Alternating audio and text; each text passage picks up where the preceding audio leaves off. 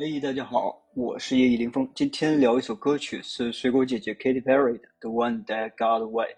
然后之所以聊这首歌呢，呃，是因为我觉得第一我很爱听，第二的话就是这个歌名是一个俚语，我觉得它很有意思。然后它代表了一个就是曾经最亲近的人，啊，当然可能多指一些曾经谈过恋爱的人。然后这里歌词里有一段呢，呃。呃，提到了一个单词是缪斯，缪斯呢是艺术与创作之神，或者是音乐之神。那在歌词里面提提到呢，我就不再是你的缪斯了。那这种表达呢，其实就表达了就是，呃，我不再是，呃，另一个人的一个灵感源泉，或者不再是另一个人的生活中的一部分。呃，呃，from this time on, I gonna switch to English, uh, and the I'm gonna read from some piece of articles.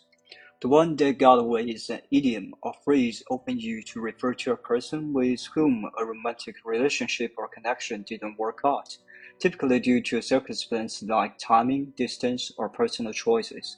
It can also be used more broadly to describe missed opportunities in other aspects of life. When someone says the one that got away, they are usually ex experiencing regret or nostalgia for a past relationship or an opportunity that was important to them. It implies that this person or situation had a profound impact on their life, and they feel a sense of loss because it didn't work out, it didn't materialize, materialize as they had hoped. In the context of relationships, the term muse typically refers to someone who serves as a source of inspiration for another person, especially in creative or artistic endeavors. When someone says no longer your muse, it means that the person who was once a significant source of inspiration and motivation for the other is not in that role anymore.